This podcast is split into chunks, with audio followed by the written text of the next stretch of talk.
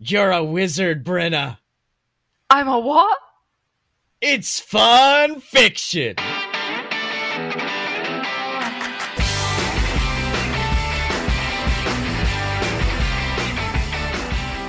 Welcome to Fun Fiction, ladies and gentlemen, the weekly show about fantastic movies and how to write about them.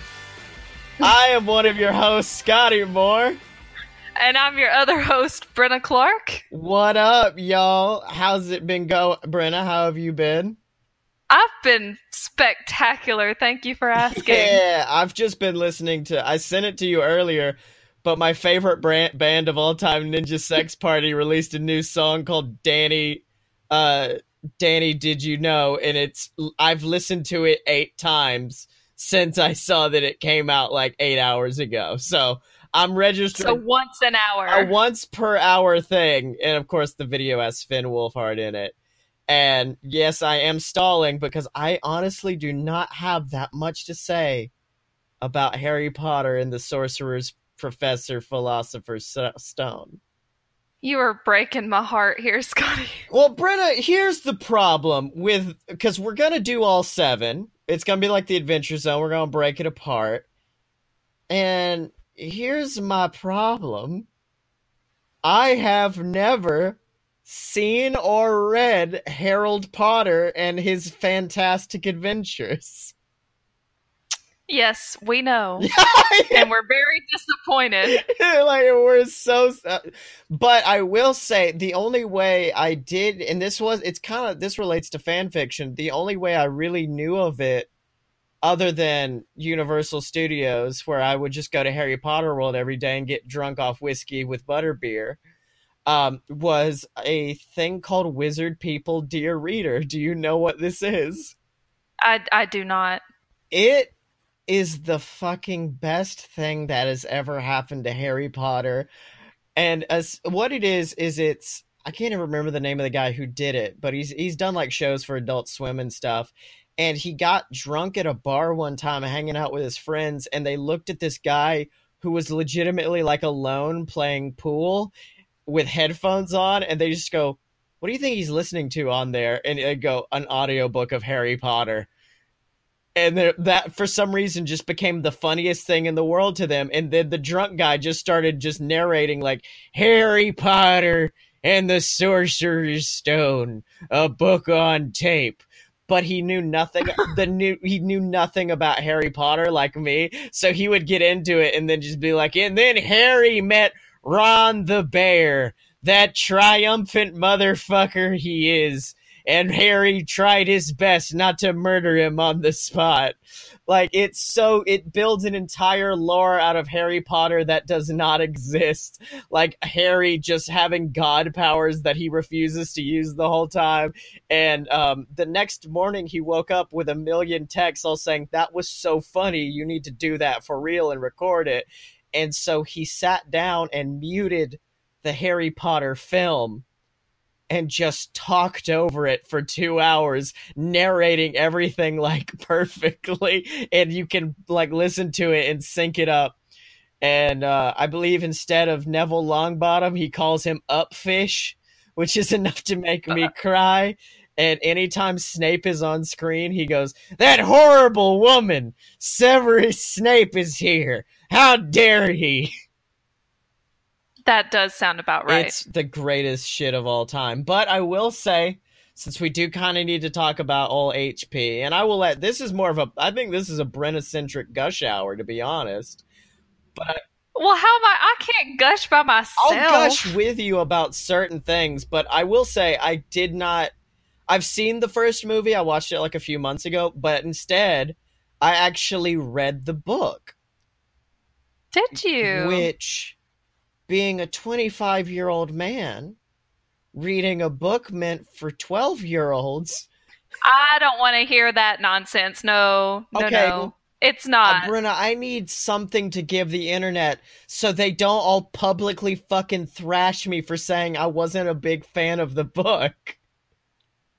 Look, you know, people go through their phases and they grow and they change and you're just at a, a, maturity now where you can read the harry potter books. I don't think i think i'm the opposite. I've gone beyond because like, there's a real like black and white morality that i'm not down with where it's like if you like harry you're a good person. If you don't like harry you can go fuck yourself because you're clearly a demon uh, unless you're snape. I don't i don't think no harry's kind of worthless oh, sometimes. Oh, my girl, straight. Firstly, remember, this is just Sorcerer's Stone, so we cannot go into anything else. Also, if you did, you would be spoiling it for me as well.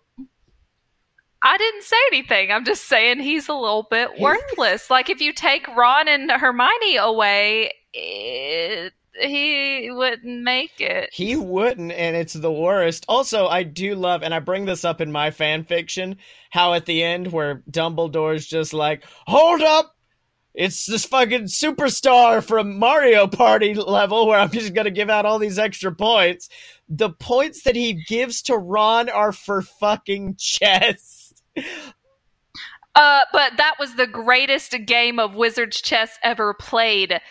Scott I am aware of that, but with Hermione, like, imagine if you are a student in that auditorium. The student hears Hermione, she's very clever and wise. Harry was so courageous. Ron played some good ass chess. And for that, we will give okay. him, give him 50 points. But listen, he's not all that terribly bright, so it means a whole lot. exactly. I will say, reading through it, I loved the side characters so much more than I loved like your main dudes. Like the Weas, I want a book about the Weasley twins, and that's it. Like they are the best. Yeah, Fred and George Fred, are a good yeah, they are my favorite on the in the entire world. Like um, my favorite is when you're riding the uh, Hogwarts Express at Universal Studios.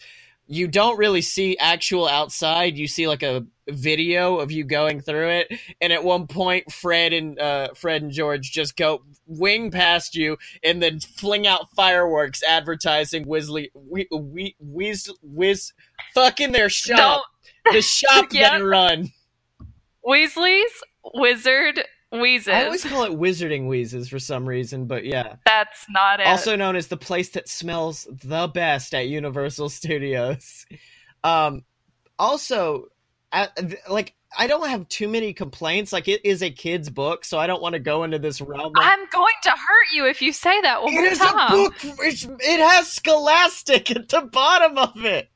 I can't. Who cares? Well, Brenna, they got Scotty. They got so racist against my people. Your people being who? The Slytherin people. Oh, well, you know what?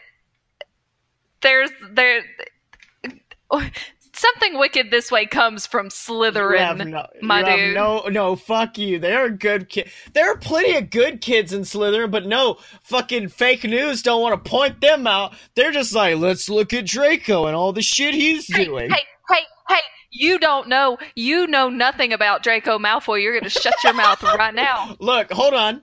I'm coming from a perspective of a first time reader.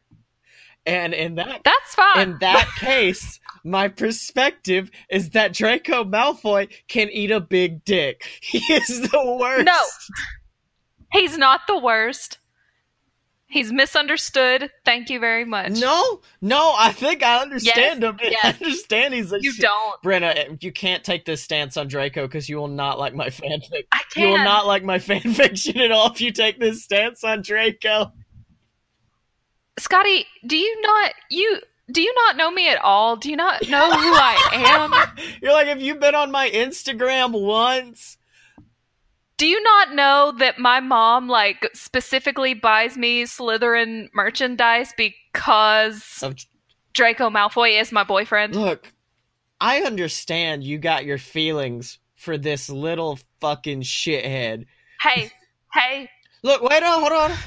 I was wrong about Steve Harrington when I watched season right. one. I may come around on Draco, but you cannot argue right. that episode book one Draco is a class one asshole.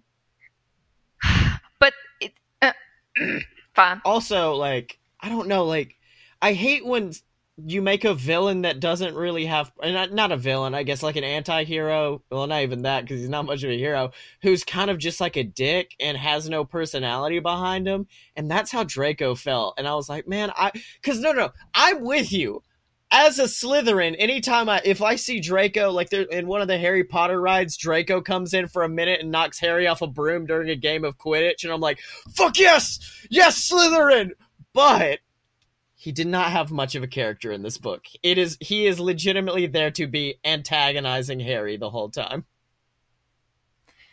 I I can't talk to you. Okay, okay. About give this. Me, give me your love. I want your love of this book. You te- I don't even teach teach Chunk how love? Teach me love, Brenna. I don't I don't even know where to start. Brenna, this episode will be I- universally panned by all of our listeners if we don't get someone talking about how good Harry Potter is and quick. Look, I I didn't even rewatch this movie because I know it by heart. Okay. Is and my whole I have a bigger list for like things that I love than anything that we've done thus Okay, far on this okay, show. bring it, girl, bring it. Well, if I read them all, it's just going to be like me reciting the plot. No, no, it's the lines of the fucking film. It's just like, well, my first Nope. favorite thing about it is how it panned in, and then you saw the words "Privet Drive," and then you saw Dumbledore walk in with the street darkener, and then darken the street, and then that was it. I'm not kidding. I do have actual lines on here, Yeah. Okay, but hit me with it. Hit me with it, girl. Well, okay, we'll start from the tippy top. And I, I, I'm sure you know this, but I have a huge fas- fascination with snakes, and so the whole opening, well, close to the opening scene where he's talking to the snake and then lets it out of the cage with magic was like my childhood dream. It's yeah, that was a re- that's a really dope scene in the movie. I really do enjoy it. Although technically the first time I saw it was the Wizard People Dear Reader version, which was the best shit on the planet. I'm I don't want to spoil too many jokes from it, but just you need to watch it one day. Um I'll have to. but yeah, it, it is a really cool scene. Like I I can't wait to get into the second because like I think Wizard People Dear Reader has tainted me a little bit, and I can't wait to get into the second one where I have not got as much taint on me from something. That was okay. Uh, yeah, the second one's my favorite, but Mhm. so if you shit on that one, I'm gonna have to kill you. But well, no, no. Look, Um, look here. I'm not a big fan of the first Queaslecourt book. I feel like I got better as a writer, and I'm going to trust that Jake Rowling, Jake from State Farm, gets better with her That's- time. look, I, Scotty. Okay. Um, I have a couple things on the letter scene. Well, where there are a, a million letters flying through the air, and it just baffles me every single time how he did not get at least one. Well, it's kind of like when you get trapped in one of those like the money things where they flow out the money in the air and you have to catch it. Like when you- in Matilda. Yeah, yeah. yeah. And when you get out and you're like, wow, I only grabbed like $5. How's that possible? But that's still five dollars. He could have got one and shoved it down his pants or something. I don't think Uncle Vernon's gonna reach in there. Yeah, Uncle Pig Fat got real upset, and I think that's kind of what happened. But and you know, it could have all been avoided if he didn't like leave the first one out where Dudley could see it. If he just like stuck it up his shirt and went into his closet. I mean, you know Mhm, the ex- exactly the shame closet. yeah, and I mean, yeah, I 100 I agree with that. And anytime a character who's like just a huge dick gets kind of comeuppance, or in this case, goes buck fucking crazy, yes, I love it more than anything. So seeing Dursley just go insane trying to prevent them from like getting letters was the best. literally I still say to myself when I'm driving home from somewhere and like in the back of my head I'm like I should check the mail and then it's Sunday and I'm like no post on Sundays. No post on Sundays. I I, I, I, it amazes me that you didn't go throughout your childhood waiting for your Hogwarts letter. That just, no, but, that's something completely new to me. No, no, Brenna. I I read a series of unfortunate events as a kid, so I was actually waiting. For, I was waiting for my house to burn down and my parents to die. I was just like, one day, and I'm gonna go live with my uncle, my evil uncle Olaf. Aw. I thought you were going to say your Uncle Monty, and I was like, yes, that's the ending they deserved. Exactly, fucking Olaf. Um, we do need to do a full. Uh, I was about to call it "It's Always Sunny in Philadelphia," and I don't know why. What the? Uh, yeah, no. Uh, and it's always sunny in unfortunate events episode. We need to do that. Um, We do. I don't know why that's not on the list already. yeah, exactly. Um, so yeah, that. I mean, I like it. It's a good book, kinda. It's just. I'm sorry. Tell me more. Tell me more. Teach me to love. I'm trying. Okay. Okay. Well, let's see. Um, I I was just thinking to myself, like, eh, the wizarding world is not really exactly safe for children, and like they go into this this goblin bank with these scary ass goblins Mhm. that could like eat your arm off and then when he goes and tries out his wand like he blows up the whole shop basically Yeah. and i'm thinking is that what happens every time a new wizard kid goes in there and he has to rearrange all his little boxes and like put out fires and I just don't Which, by the way, that's not in the book. I didn't realize that. Like, I thought the book was gonna be like Harry grabs the wand, and then suddenly, fucking hog, fucking Ollivander's leg blows away. But no, instead, it's just like, take this one. Nope. Okay, this one. Nope. And they're just like, that's it. And I'm like, man, come on, have a little Well, chutzpah, dramatic effect. dramatics. Um, I I will. Okay, I want you to agree with me on two things. Oh god, okay. Har- Harry sucks. Uh-huh. Harry's the worst. And a- and I guess it's because like this is the first book, so you have to really try to introduce this massive universe, which is not easy. But the plot on this one, uh, the pacing is a bit quick. Well, I mean not inconceivably so, I don't did think. you- I think it Did you play as Samus whenever play as Samus when you played Super Smash Brothers?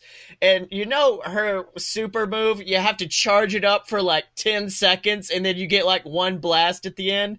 That's the plot of this book. It's a whole lot of charging up and then fucking chess game keys and then also okay, now dead. Okay. But here's the Scotty, you're on the first one. You have to understand that Brenna, this I is not. I'm giving you from my perspective now. I need you to teach me love. I'm I'm so trying, but you're not letting me. Go. Okay, I'm sorry, I'm, Brenna. I'm gonna sit here quietly and vape and drink a diet coke. Oh my God. go. No, you have to you have to respond to me or else I'm gonna feel like a dum dum just talking to myself. No, Brenna. Um, you're why the people are here. Go get it. Jeez. Okay, so um I had an actual chocolate frog from uh Universal because my cousin sent it to me, and I Uh-huh. was halfway afraid to open it up because I thought it was going to jump at my face. It didn't. Okay, wait, wait, Um, hold on. Do you remember what card you got? Yeah, Rowena Ra- Ravenclaw. Uh no, but you're a Gryffindor, aren't you? Yes. My girl, this is not a joke. I got Salazar Slytherin and all was right in the fucking universe. I was like, yes! I did it! Well, I've always thought that I was a Ravenclaw, but when I took the Pottermore Pottermore test, the Sorting Hat put me in Gryffindor, which I'm like, okay, cool, but I don't know. Like uh, Travis said, that was well, I wasn't 11, but Mhm. that was my teenage self, and who knows if that is a good judge Yeah. of my character. Anyway, um, my note for Draco is Draco fucking Malfoy, aerodynamic hair, sneer, Malfoy. Yes, Aerodynamic hair! he says that about himself, not Draco, but Tom, the love of my Oh, life, yeah, Tom yeah. Felton says that about himself. Um, Hermione is my spirit animal. I was her straight up when I was a kid. Like hmm big bushy hair, everything. My mom used to call me a fry guy. Like I don't know if you remember from McDonald's. They Oh, yeah. like yeah, yeah. Um, let's see. I really like Hermione's character because she reminds me of any female that's ever come to me and Blake. Like any female that's ever hung out with us just kind of has to like hold her head in her hands and be like, "These two fucking idiots." That two- tracks. Yeah, that, tracks. I feel that. Yeah. Um, this I uh so when Draco steals the remember all yeah, and he says um maybe he'll remember to fall on his fat arse. Like I just thought that was the greatest line of all time, and I said arse literally all the time because I did not understand that it was, was- ass. yeah. So I just said it at school, just you know, arse is in willy that, nilly. ours is in that same category as uh, bloody, eh, which is if you say it not in a British accent, you immediately sound really dumb. Yeah, You're gonna fall on your bloody arse. All right, I'm gonna need you to calm down. or like bugger too if you're just. Oh. Yep, bugger all. Um, I don't know. I feel like some Seattle hipsters could get into saying bugger all. They could be like, "What's up, bugger all?" All right, that God, that sounds terrible. calm down, Kurt. Quit it now. Just Kurt. Make, me my, make me my fucking coffee. Shut up, Christian. Uh, Me and Todd have to get somewhere. At, hey, okay. I, Kyle, do you want to see Uncle Kracker or no? welcome to We List White People Names. Oh, that's a good show. we should keep that. yeah, yeah. Um, trying to think. Also, the remember all, uh, reading it in the book, it really gives it a better idea of like what the fuck that is. Because in the movie, Homeboy just pulls out this orb and it looks like it fills with blood, and I'm like, what did Neville just get? What just happened to Neville? He tells you what it is. Oh, I'm sorry. This might still be wizard people, dear reader, infecting me. I think it is. Okay, okay. I'm sorry. he I'm sorry. he's like, but the problem is I can't remember what I've forgotten. And it's because he didn't have his robes on. Oh, I yeah, learned that. Anyway, yeah. Um, I was terrified by the screaming book in the library. I was always afraid that um, books were gonna do that. Just, just scream at you. yeah, just scream at me. Mhm. Um, you have to admit that the magical creatures are magical. Like Fluffy, the beautiful three-headed dog that I want to take I- home with me. I love Fluffy. I have a bit of a problem of how Fluffy is shown on the cover of the Harry Potter book because it's not three dog heads horizontally, it's three of them vertically, which means Fluffy Yeah. has a lot different of a look in the mind of that artist.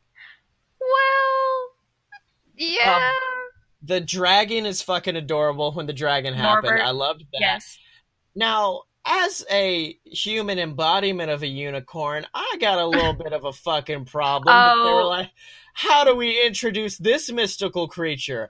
Oh, Yeah. it's dead. Well, yeah, but it's a it's a it's a plot point. hmm But It is see- a plot point. Here here is also where I would like to point out that you see a different side to Draco in which he is scared out of his mind. And so he's not just this little shithead kid. He's he's got feelings. What the fuck? I feel like anyone would in that situation. Also, Okay. I, I don't know why, but I have a problem with the Minotaurs. I don't know if it's the fact that they come in so late into the book, and I have a problem with introducing a character that late. The centaurs? Oh, I'm oh, sorry, I get centaurs and minotaurs mixed up. But yeah, where the centaur is just randomly like, "Sup, bitches." Anyways, how y'all doing? Oh fuck, that's that's unicorn blood. Bye bye, and then leaves. There's all kinds of things in that forest, Scotty. I mean, it could have been a troll that walked up, which one did. But Yeah, but I could have been like a dude named Greg. They could. What's up, guys? I'm Greg of the Forest. Nice to meet you. oh, Uh, Greg. Oh, Greg! Can't Greg twice in a week. Okay. yes, we can. All right, give me give me your number one favorite thing, and that'll end the segment. Oh my god, my number one favorite thing. I don't know. I, I can't I can't choose. Well, uh, one one thing one of the lines that I had that I did not read out that I think about all the time is when Hermione's like, nearly headless? How can you be nearly headless? And then nearly headless Nick is like, like this, and then pulls his head to the side. Yeah. Oh, I, I really- wish I was a I- ghost. I love the ghosts. The ghosts are great. They Yeah, are the great. The ghosts might be my. f- You know, in the bathrooms at Universal, like the men's bathrooms, Moaning Myrtle will fucking talk to you. That's disturbing. Moaning Myrtle is Yeah, it's the Scary. worst shit. So yeah, but you know what's not the worst shit, Brenna? What is not the worst shit, Scotty? Is it the best shit? It's the best shit. This my shit. This my shit. This shit is B A N A N A S. Over at merch.aloadofpurebs.com. That's right, ladies and gentlemen. Get your BS merch over at merch.aloadofpurebs.com. We got shit for a load of BS, fight boys, opposite attractions, and of course, you know we gotta have fun fiction merch over there. Uh, we got merchant. We got the one with us is Funko Pops. We got kind of an '80s themed one. I really want to make one with um, uh, with Sydney Rosenthorn on it, like a Yes. wanted poster for Sydney Rosenthorn. I don't know.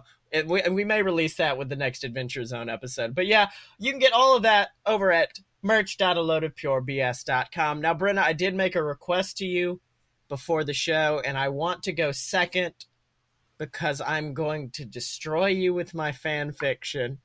I keep telling you, you think that, but you just don't know. Oh my god, my girl. You just I mean you can you, go on. Go give do your little attempt. I Do mean, I'm going to. attempt. You do You're it. eat your words. Okay, okay. All right. Now, if you're ready, the story that I have prepared for you today is called The Absurd Academy, and it's by uh, Capostrophe, I think. C A P O S T R O P H E. Okay. So, okay. Chapter the first. If you have ever heard the word magic, it has perhaps conjured up in your mind a poorly paid actor in a cape with a plastic wand and a deck of playing cards. He or she probably pulls rabbits out of hats and astoundingly tells you what cards you picked in an enjoyable display of whimsy and wonder, which your parents probably paid far too much to take you and see. I'm sorry to tell as, you this. hold on. As a magician, I take a lot of offense to that description of my people. I'm so sorry for your loss. I'm I'm sorry to tell you this, but the magic you're about to read about is not this kind of magic. Just like science or English literature, any sort of knowledge you might find fascinating is automatically made boring if you are forced to study it in school. As the magic in the story is studied at school rigorously with lots of homework and exams, then it can be of no more interest to you than that maths homework you are currently ignoring in favor of reading fan fiction and there is therefore no reason you should read this story for even one minute further, as this chapter in the lives of the three Baudelaire orphans features not only Yes! in the lives of the three Baudelaire orphans features not only the drudgery of learning magic at school, but other horrors, including elves that cook lavish dinners, sorting ceremonies, humans with horse bodies, and a very dangerous flying sporting match. I've sworn to do my duty and record every miserable ste- step in the Baudelaire orphans' miserable journey, but you, as far as I'm aware, have not. You would do well to turn off whatever e reader, smartphone, tablet, or heinous digital reading device you may be reading the story on and seek something more cheer- cheerful to read. Preferably from a book with real paper. It's the best. You have no idea. I, I I need you to read it though as Patrick Warburton. I'm not I'm getting the right vibes. Like, the lives of the Baudelaire orphans are very, very complicated. Well, you well- to get into it. We should probably switch fan fictions then, because I can't do that. The, the Baudelaire orphans were at the at a train station. This may sound like old news to some of you, as if you have read and of the woeful tales of the Baudelaire's lives, and I sincerely hope you haven't. You'd know that the three children had recently journeyed, a word which here means traveled, on a train to Paltryville, where they had been put to work in a lumber mill by a man whose face was obscured by a cloud of smoke. You've probably met someone like that. If not, you lead a sheltered life. Of course, I sincerely hope you have not delved into that chapter of the Baudelaire's lives, but I shall probably never know as you are not reading this right now, and even if you were, you would not be talking to me because reading is not a telephone. I've lost my train of thought. so I'll begin again. Reading again. It's not a telephone. the Baudelaire orphans were at a train station. Now, this may sound. I seem to have blown it. I'll try one more time. The Baudelaire orphans were at a train station, still exhausted from their time stripping logs at uh, logs of bark in Lucky Smell's lumber mill, and in Klaus's case, woozy from being hypnotized multiple times in the span of a few weeks. None of them were excited about yet another long journey, but when Mr. Poe had burst in announcing he had found them a place in an overseas boarding school and that they would leave for London in the morning, the children couldn't quite help feel a twinge of hope. Ever since their parents had perished in a terrible fire, Violet Klaus and Sunny had been pursued by a dastardly and terribly dressed villain named Count Olaf, who chased them from guardian to guardian, trying to lay his hands on their enormous fortune. Olaf had found them everywhere they went, fooling guardian after guardian with his ridiculous disguises and killing anyone who stood in his way. But perhaps, the children thought, by traveling by plane to London, then by train to some place else in the remote countryside of Scotland, the Baudelaires would finally be far enough away that Count Olaf would not be able to find them. They were wrong, of course, but I'm getting ahead of, ahead of myself. At this moment, as the Baudelaires sto- stood at the entrance of King Cross Station, luggage in hand and jet lag threatening to overwhelm them, the phrase jet lag here means tiredness after being kept awake by a snoring banker during a seven hour flight. This small hope of being far away from Count Olaf flickered in each of their minds, and their tiredness and irritation after their long flight began to dwindle. These in flight peanuts are truly superb, said Mr. Pope, pulling yet another package he pilfered from the flight out of his pocket and tearing it open. Half the contents immediately fell to the ground. Are you sure you wouldn't like a packet, Baudelaires? A bit of protein might keep your strength up for the journey ahead. Hypangia, Sunny said, which probably meant something along the lines of a tiny packet of nuts won't do much for our strength, especially as you kept us awake the whole flight snoring. Her siblings, usually quick to translate for their baby sister, chose to keep the meaning of this comment from the banker. I know why you're all so quiet, Mr. Poe said. It's because you're excited, and I don't blame you. I always wanted to go to bo- boarding school when I was younger, but I never had the chance. I'm a little jealous of you if you want to know the truth. The Baudelaires looked at one another. While excited is a pertinent word to describe how one might feel before one's birthday party or before a new season of their favorite Netflix original series is released for streaming, it did not describe how the children felt about their current situation. Being at a boarding school, especially one they knew nothing about, in a country that they had never visited, in a part of the world with with that had been described to them as a dismal climate was only making them feel nervous. The only thing that had kept them from turning and rushing for the nearest flight back to their hometown was the thought that, at least if they had nothing, they would be far away from villainous actors, and even then that hope was small. You're very lucky to be here, Mr. Poe continued. I had to call more than four schools before I found one that could take all three of you at such short notice. Prufrock Prep, it was called, and I was just lift- lifting my pen to sign the paperwork when the most unusual thing happened. An enormous owl flew through my office window carrying a letter in its mouth. Now, as intelligent children, you should know that owls are strictly forbidden from entering bank premises, so I had a good mind to shoo it away. But then it passed me the letter, and it flew off before I had the chance. Violet frowned. What was in the letter, and why would someone deliver it by owl? Owls, in fact, are quite handy for delivering mail as well as keeping pesky mice away from your bedroom. Carrier crows have also known to be handy for sending messages in an emergency. I myself once dropped a top secret note inside a small compact compact vessel I had stolen from a very important tea set, and an owl and a crow together bore it away to the woman I loved. The letter, Mr. Post said, having paused to cough during my monologue just now, instructed me that all three of you had been offered a place at Hogwarts, one of the most prestigious schools in the world. The funny thing is, I don't remember putting your names down there, but an owl did send me the letter, and it's always a good idea to trust birds with envelopes in their beaks. It is not, of course, always a good idea to trust birds with envelopes in their beaks. An envelope in a bird's beak may contain worms they wish to, wish to feed you as if you were their young, or a nasty note from your enemies, or a poem by Pablo Neruda with a personalized love note on the back from a pretentious romantic who believes you are the future mother of his children. The Baudelaires would learn very soon that not all bird delivered mail was a fortunate occurrence.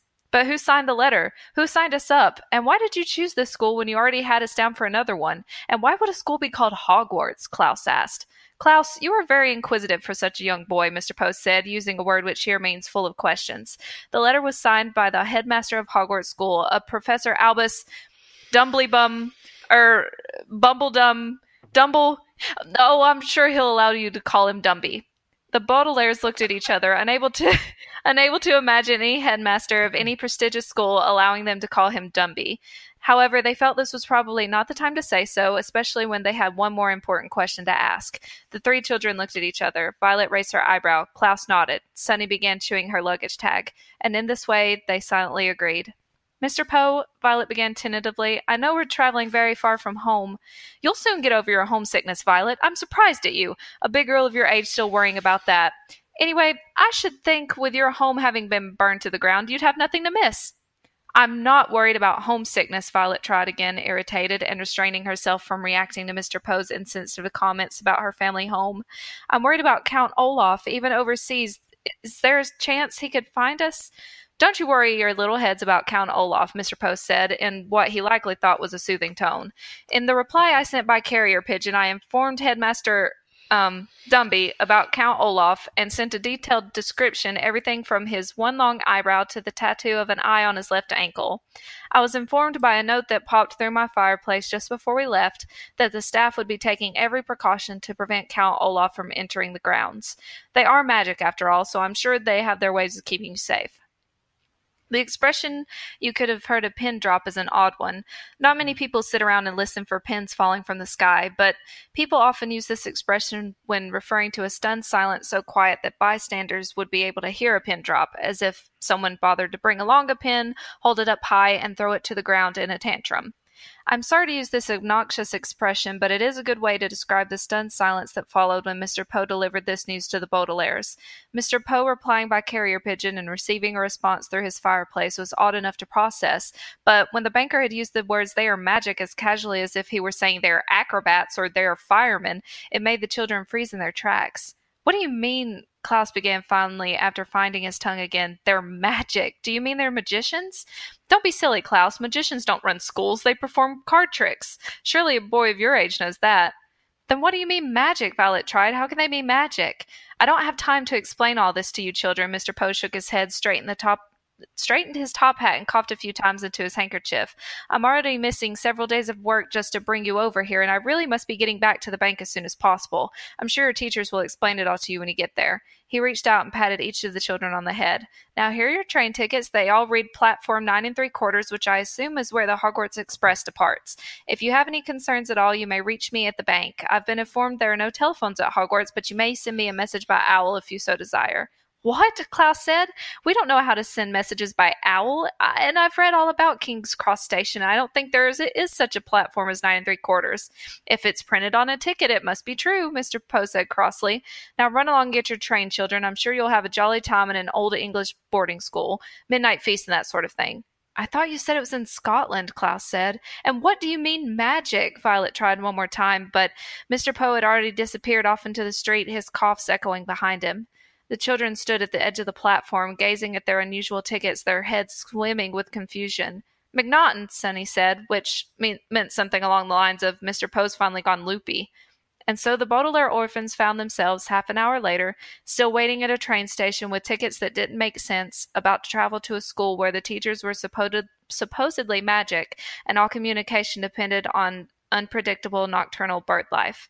All three of them hoped desperately that this was a dream and that they would wake up still on their flight, heading to a normal boarding school, which Mr. Poe would explain to them without using the words magic or owl. I'm sorry to say that it was not. The end. I love it. It's so good. Oh, I loved it so much. Oh man, I don't. Fuck, that was good. Don't. Well, it was so. It was written just like Lemony Snicket. It was. It so, was. I haven't read any more of their stuff, but this is the only chapter that they did, and I'm like really upset about it. Okay, now let's move on to mine. And um, Brenna, there's not much fan fiction that gets its own Wikipedia page, but what are you about to read?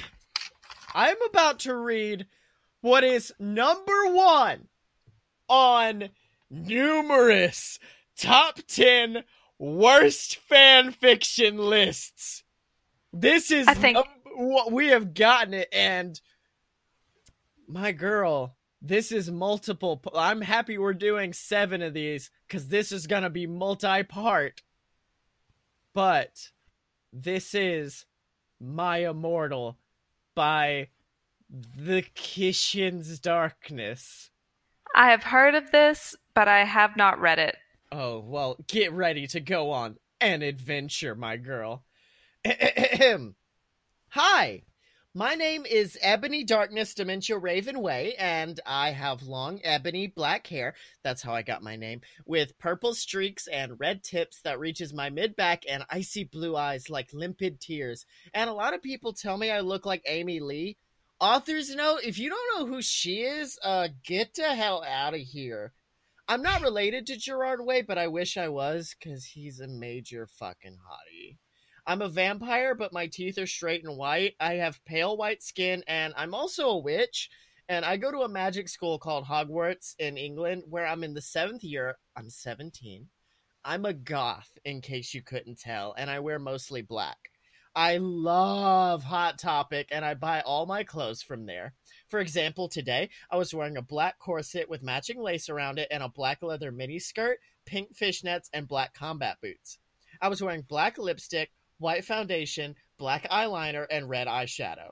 I was walking outside Hogwarts. Brenna, this this might seem like a personal attack to thirteen year old you, and I apologize. Oh, it it does, and I was going to say so, but I'm glad that you brought it up first.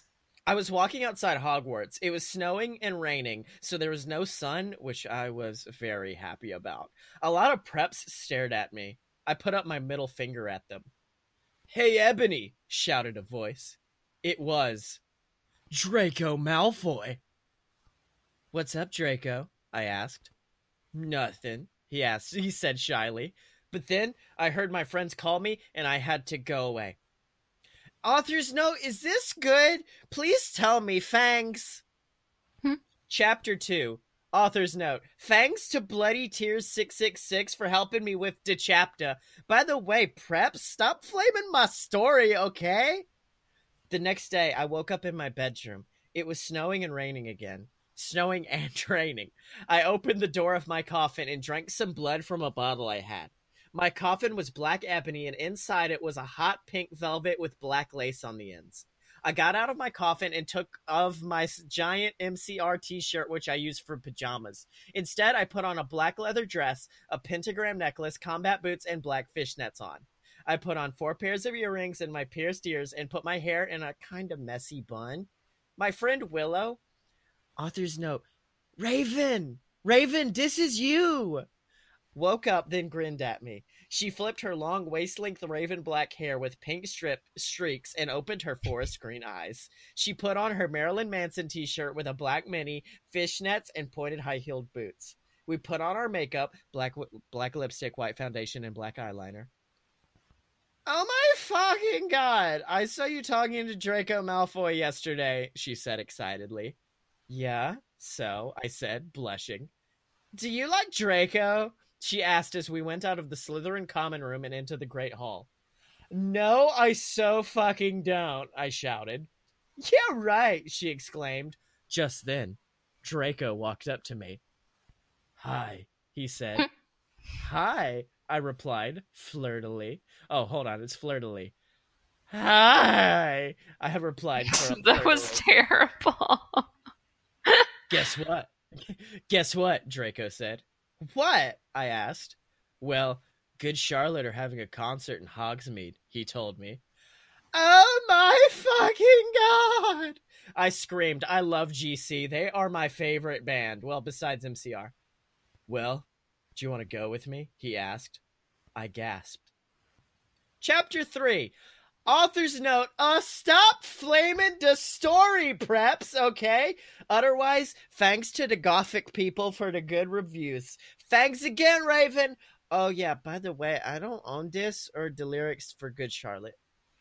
On the in case you didn't know, this is not the person who owns Good Charlotte's music. Good to know. On the night of the concert, I put on my la- black lace up boots with high heels. Underneath them were ripped red fishnets. Then I put on a black leather mini dress with all this corset stuff on the back and front. I put on matching fishnets on my arms and I straightened my hair and made it look all spiky. I felt a little. Oh no. Uh, I I didn't. I I, I just knew it was bad. But uh, quick trigger warning. I felt a little depressed then, so I slit one of my wrists. I Hmm. read it. I read a depressing book while I waited for it to stop bleeding, and I listened to some good Charlotte. Painted my nails black and put on tons of black eyeliner. Then I put on black lipstick. I didn't put on foundation because I mean I'm pale anyways. I drank some human blood, as opposed to I don't know. So I was ready to go to the concert. I went outside. Draco was waiting there in front of his flying car. You know the flying car Draco owns. Draco's flying car. Yeah. He was wearing a simple plan t-shirt. They would also be playing at this show. Baggy black skater pants, black nail polish, and a little bit of eyeliner. That this- Hold on. Go, go, go on. that's my dream right there. I'm just seeing it in my head. Author's note. Uh, a lot of cool boys were it, okay? Yeah. They did. Hi, Draco, I said in a depressed voice.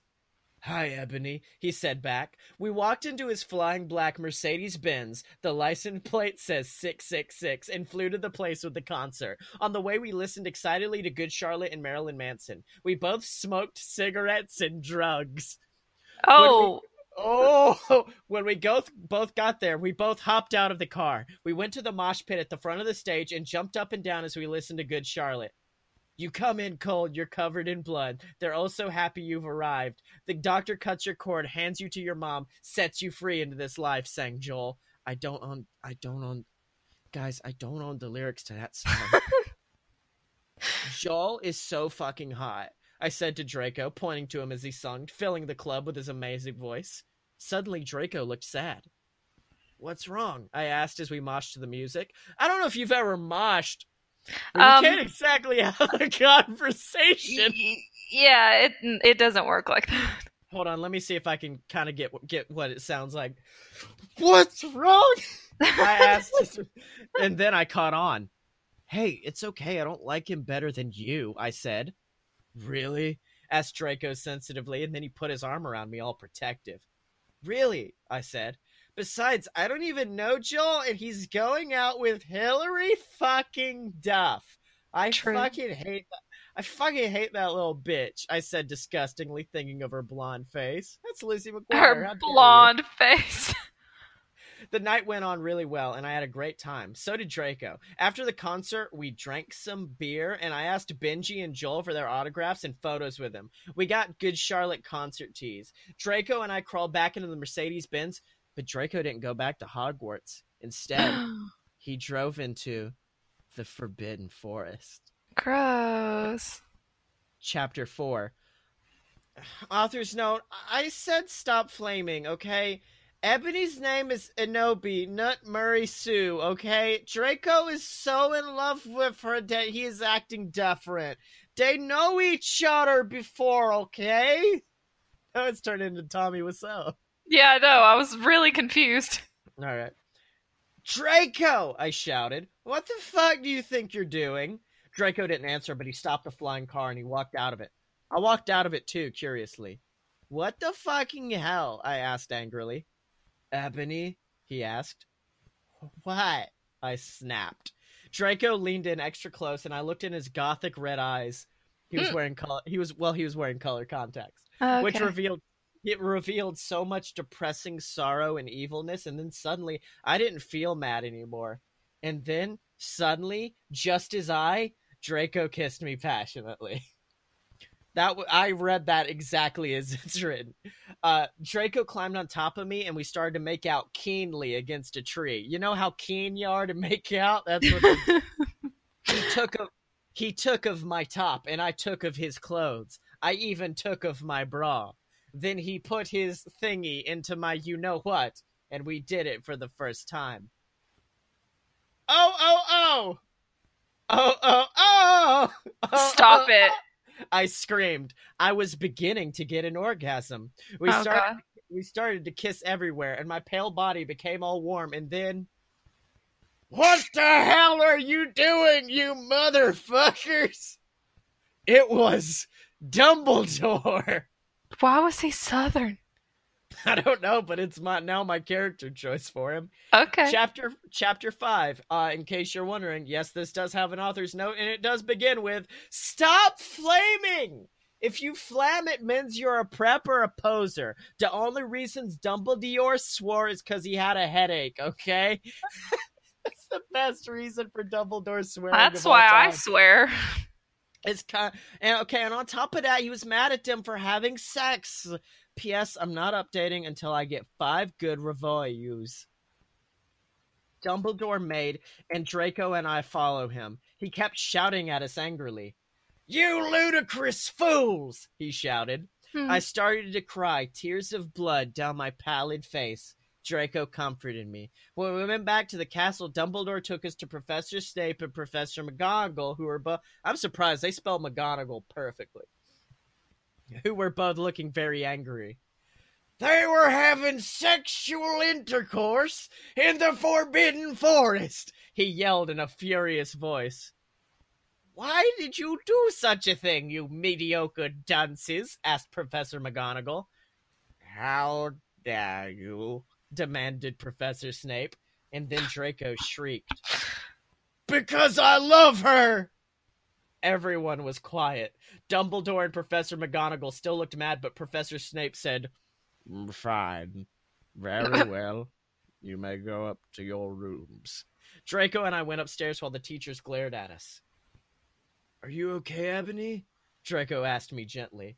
Yeah, I guess. I lied. I went to the girls' dorm and brushed my teeth and my hair and changed into a low cut black floor length dress with red lace all around it and black high heels. When I came out, Draco was standing in front of the bathroom and he started to sing I Just Want to Live by Good Charlotte.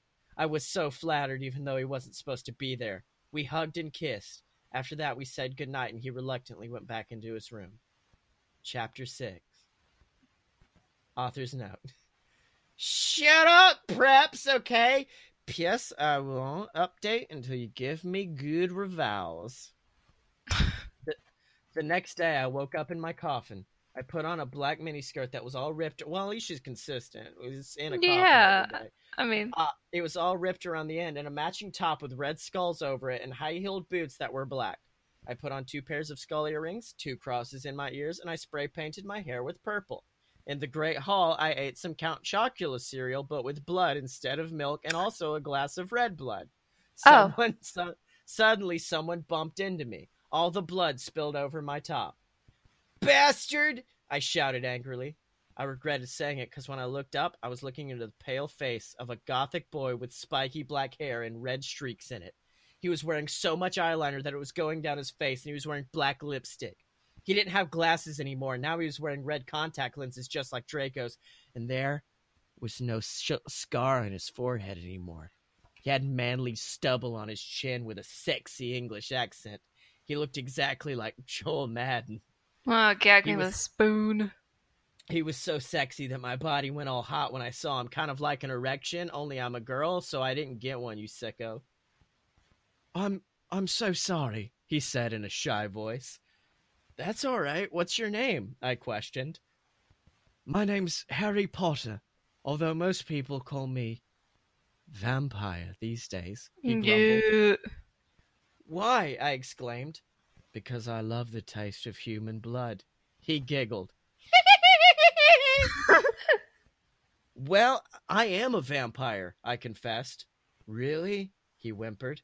Yeah, I roared. We sat down to talk for a while. Then Draco came up behind me, told me he had a surprise for me, so I went away with him.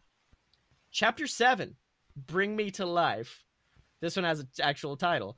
Wake me up! Wake me up inside! Sorry. Uh, author's note. Well, okay, you guys. I'm only writing this because I got five God reviews. And by the way, won't write the next chapter till I get 10 God. My God, this is so bad. The spelling of this.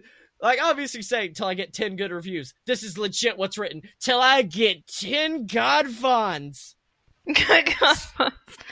Stop flaming or I'll report you.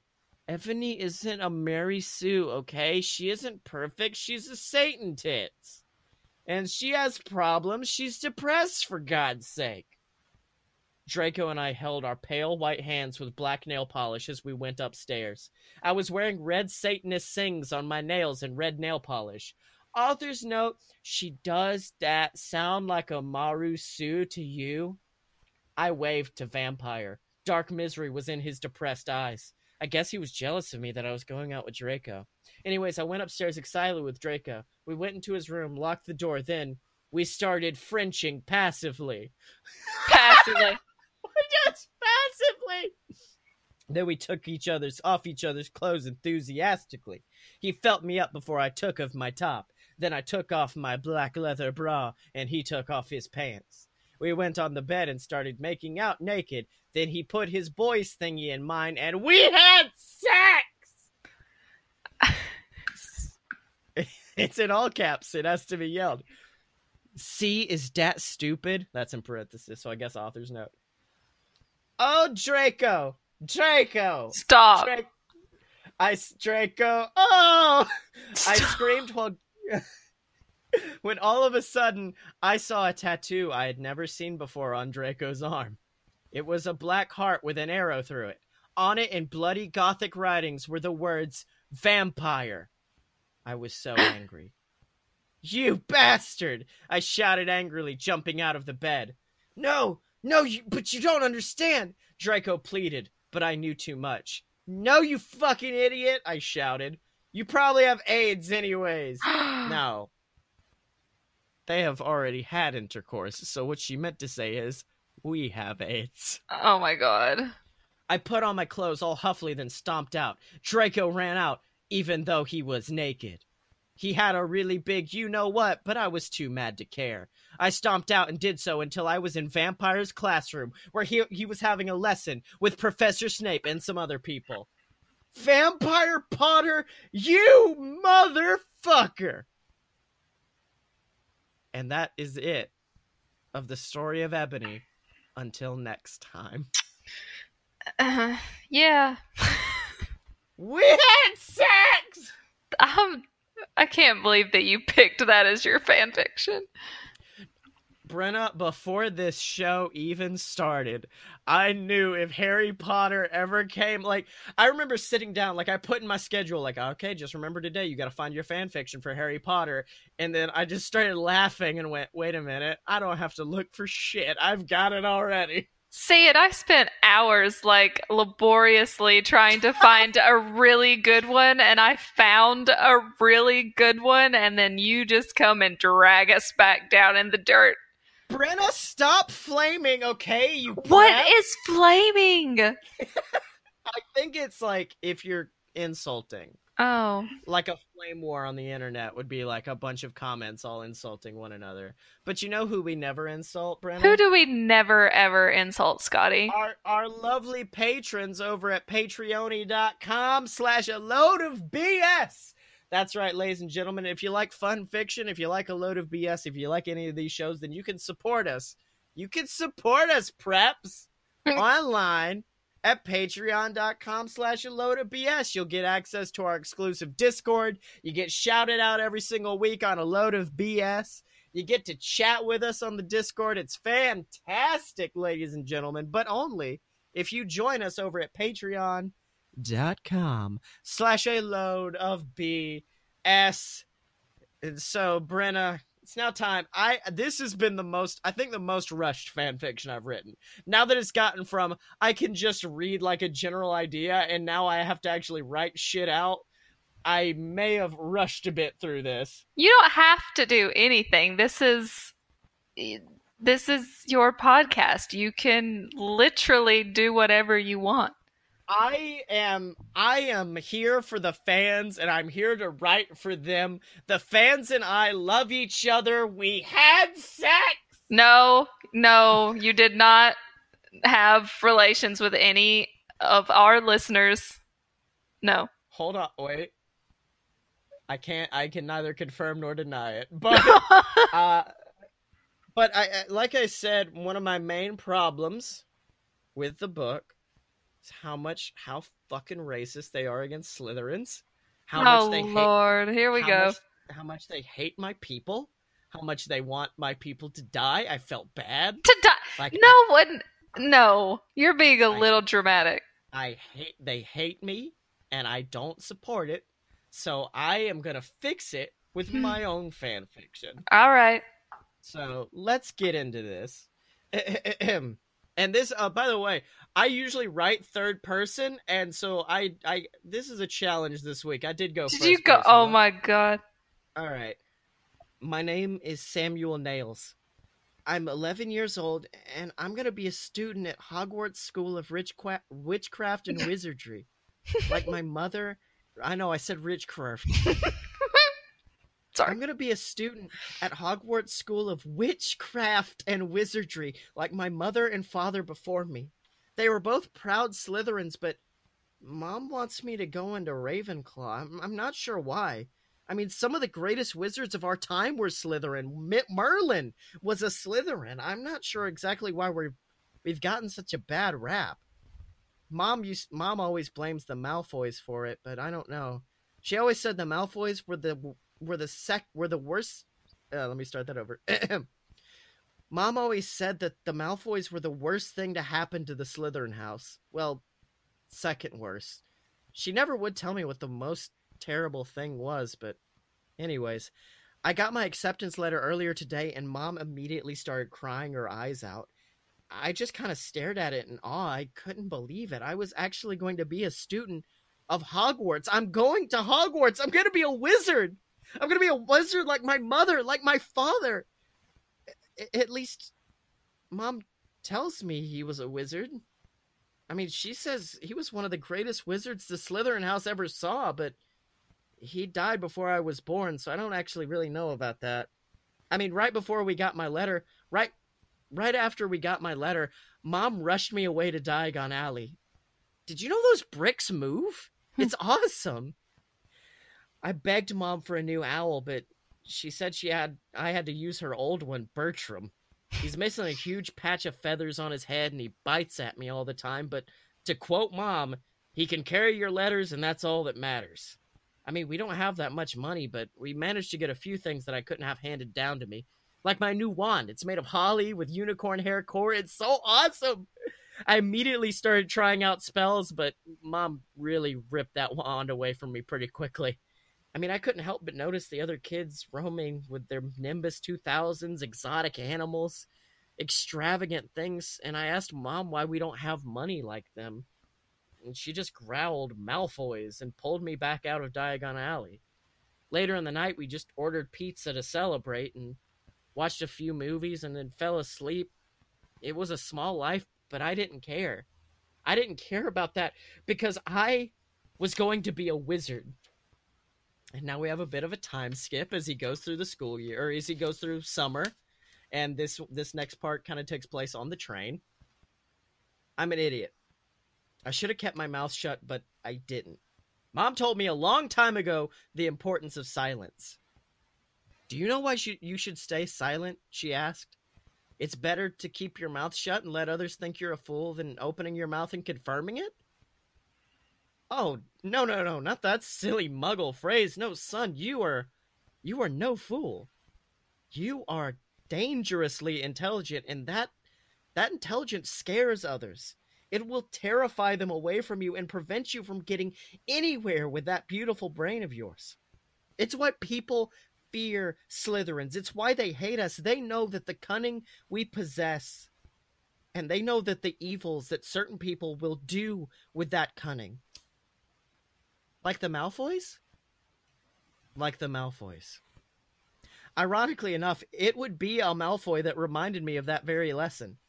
As I rode on the Hogwarts Express, I kept hearing whispers of a young boy on the train. A young boy named Harry Potter.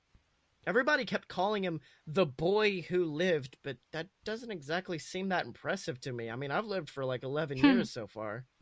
Anyways, I saw Draco Malfoy and he walked up to Potter's car and he started mocking him. He was taunting him. He had these two cronies behind him and they tried stealing his food. How dumb could you be?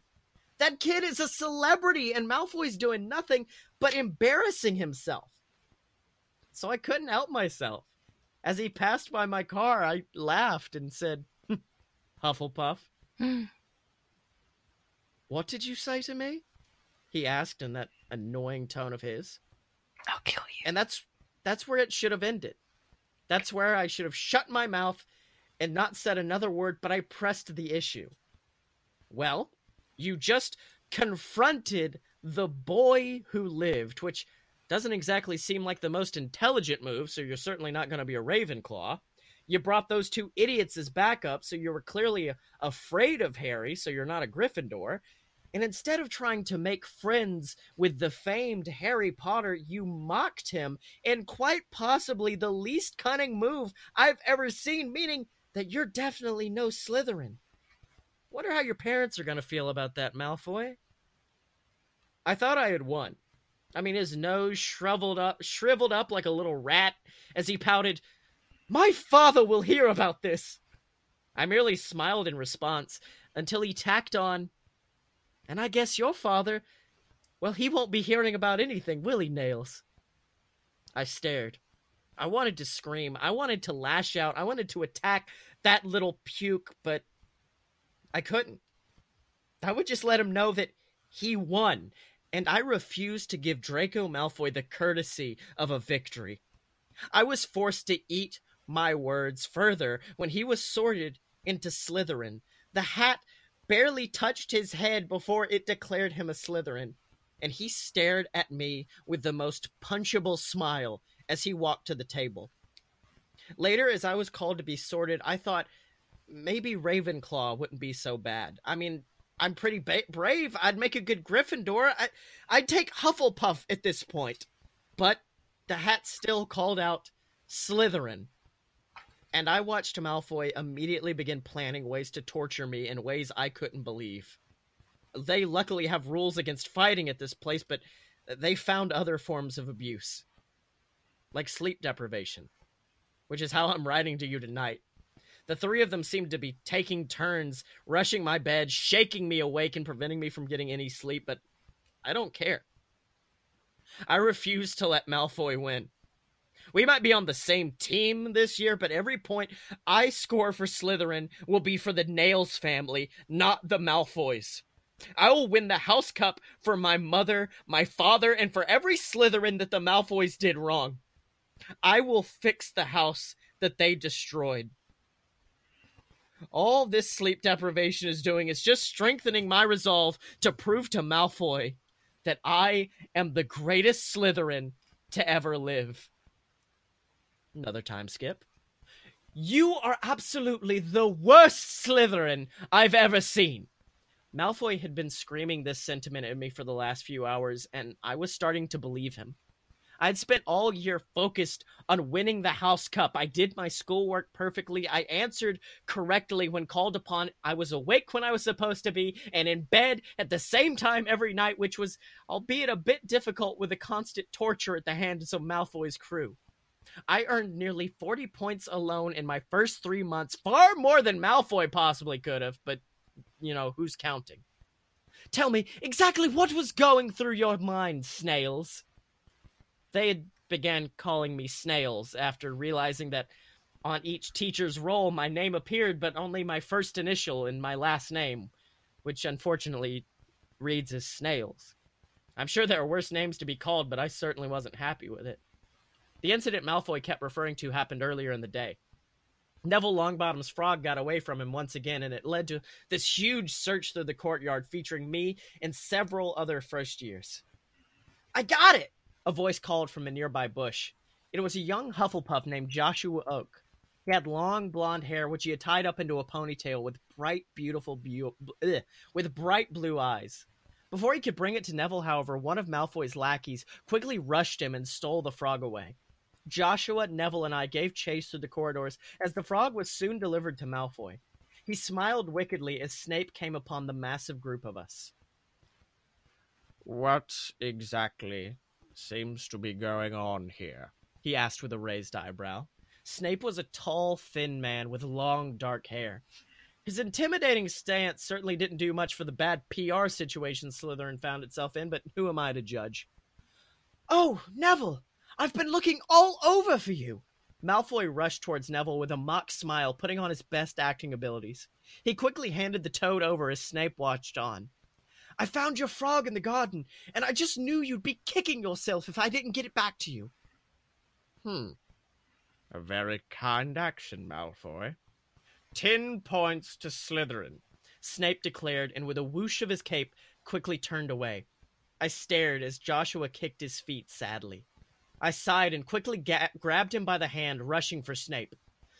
Professor Snape, I called. Malfoy didn't find that toad. Joshua did. I saw him do it with my own eyes. Is this true? He asked as the exhausted oak slowly nodded his head yes. Snape sighed as he glared at Malfoy. Well then, ten points to Hufflepuff it is. And with that, Snape turned away as Joshua stared at me in awe. We both smiled at each other until Malfoy quickly busted in. It seemed that 10 points was enough to let Hufflepuff catch up to us in the House Cup, but that didn't matter. I knew I could get us those points back. I mean, what good is winning if we have to lie about it anyways? But Malfoy would never let me forget it. He would never let me forget the day that I cost us first place. And then we skip to the end of the school year. We all sat in the Great Hall as Dumbledore took the stage. The Slytherin table was ecstatic because thanks to my help, Slytherin had gotten the points to take the House Cup for the seventh year in a row, a record I intended to keep throughout my years here. The hall was decorated in silver and green, and it was just. It was just beautiful. All of my hard work, my studies, it had all paid off. Me and a fellow Slytherin, Millicent, M- Millicent Underhorn, high fived as I knew she worked just as hard as I did. Suddenly, Dumbledore's voice booms out across the Great Hall. I have a few more points to give out. And with that, he gave out nearly 170 points for Gryffindor's bravery, which, to be fair, they already knew about. It's kind of in the description of Gryffindor House. Uh, for their wisdom, and 50 whole points for a game of chess. Look, I'm not exactly sure how good Ron Weasley is at the game, but he better be pretty darn good for 50 points. And with that, the House Cup was lost. All of my work, all of my dedication, the sleepless nights dealing with Malfoy was for nothing. Nearly 200 points given away to three rule breakers that not a few weeks ago were caught sneaking into one of the towers at nearly 2 in the morning. I heard they actually had a dragon with them, and we lost because of them. I did everything I could. I did everything. I kept saying these words to my mother over and over as she drove back towards England, taking me home for the summer. Her face stared at the road before her, stoic. I could tell she was disappointed. Mom? I finally asked after a long silence. I'm. I'm so sorry that we lost. Really? She finally responds with a small laugh. I mean, we never got the House Cup once when I was there. I mean, at least you guys got close. And this just means next year you're definitely going to get it. right? I I guess. I sigh when suddenly she reaches into the back of the car and handed me a small envelope. What's this? Well, the night your father left us, he wrote this, and he told me to give it to you after your first year. She sighs as I pull the wax seal away from the envelope. I don't know if he knew what was going to happen that night or or what, but he left this for you. I opened the envelope and pulled out a letter which read Dear Samuel, Congratulations on your first year at Hogwarts. A proud Slytherin, I imagine? I know in my time there, Slytherin was a proud house and people wanted to join us whether we won the House Cup or not. I know in recent years a lot has happened to our house, but I'm sure you can rebuild it. I need you to. You are going to have a mountain of work ahead of you, but I know you can do it. I need you to make Slytherin the proud house it once was. People think Slytherins are obsessed with victory and power, but that's simply not true. I, we never won a house cup once during my time there. A fact that your mother begrudgingly brings up every time we discuss it. Victory isn't the key to being a Slytherin. We lose sometimes. We need to. Sometimes it's important to step aside and give the victory to those that truly deserve it. I mean, we aren't monsters. We aren't demons. We are proud Slytherins. And as far as power is concerned, a true Slytherin only craves power if it means helping the world around him. A true Slytherin uses his cunning and wit to improve the lives of those around him. A true Slytherin wants to leave the world a better place, but unfortunately, there are numerous other Slytherins out there that think differently. They want to gain power, to help themselves, but just remember that a true Slytherin gains power to help the world. Sincerely, your father, Gregory Nails. P.S.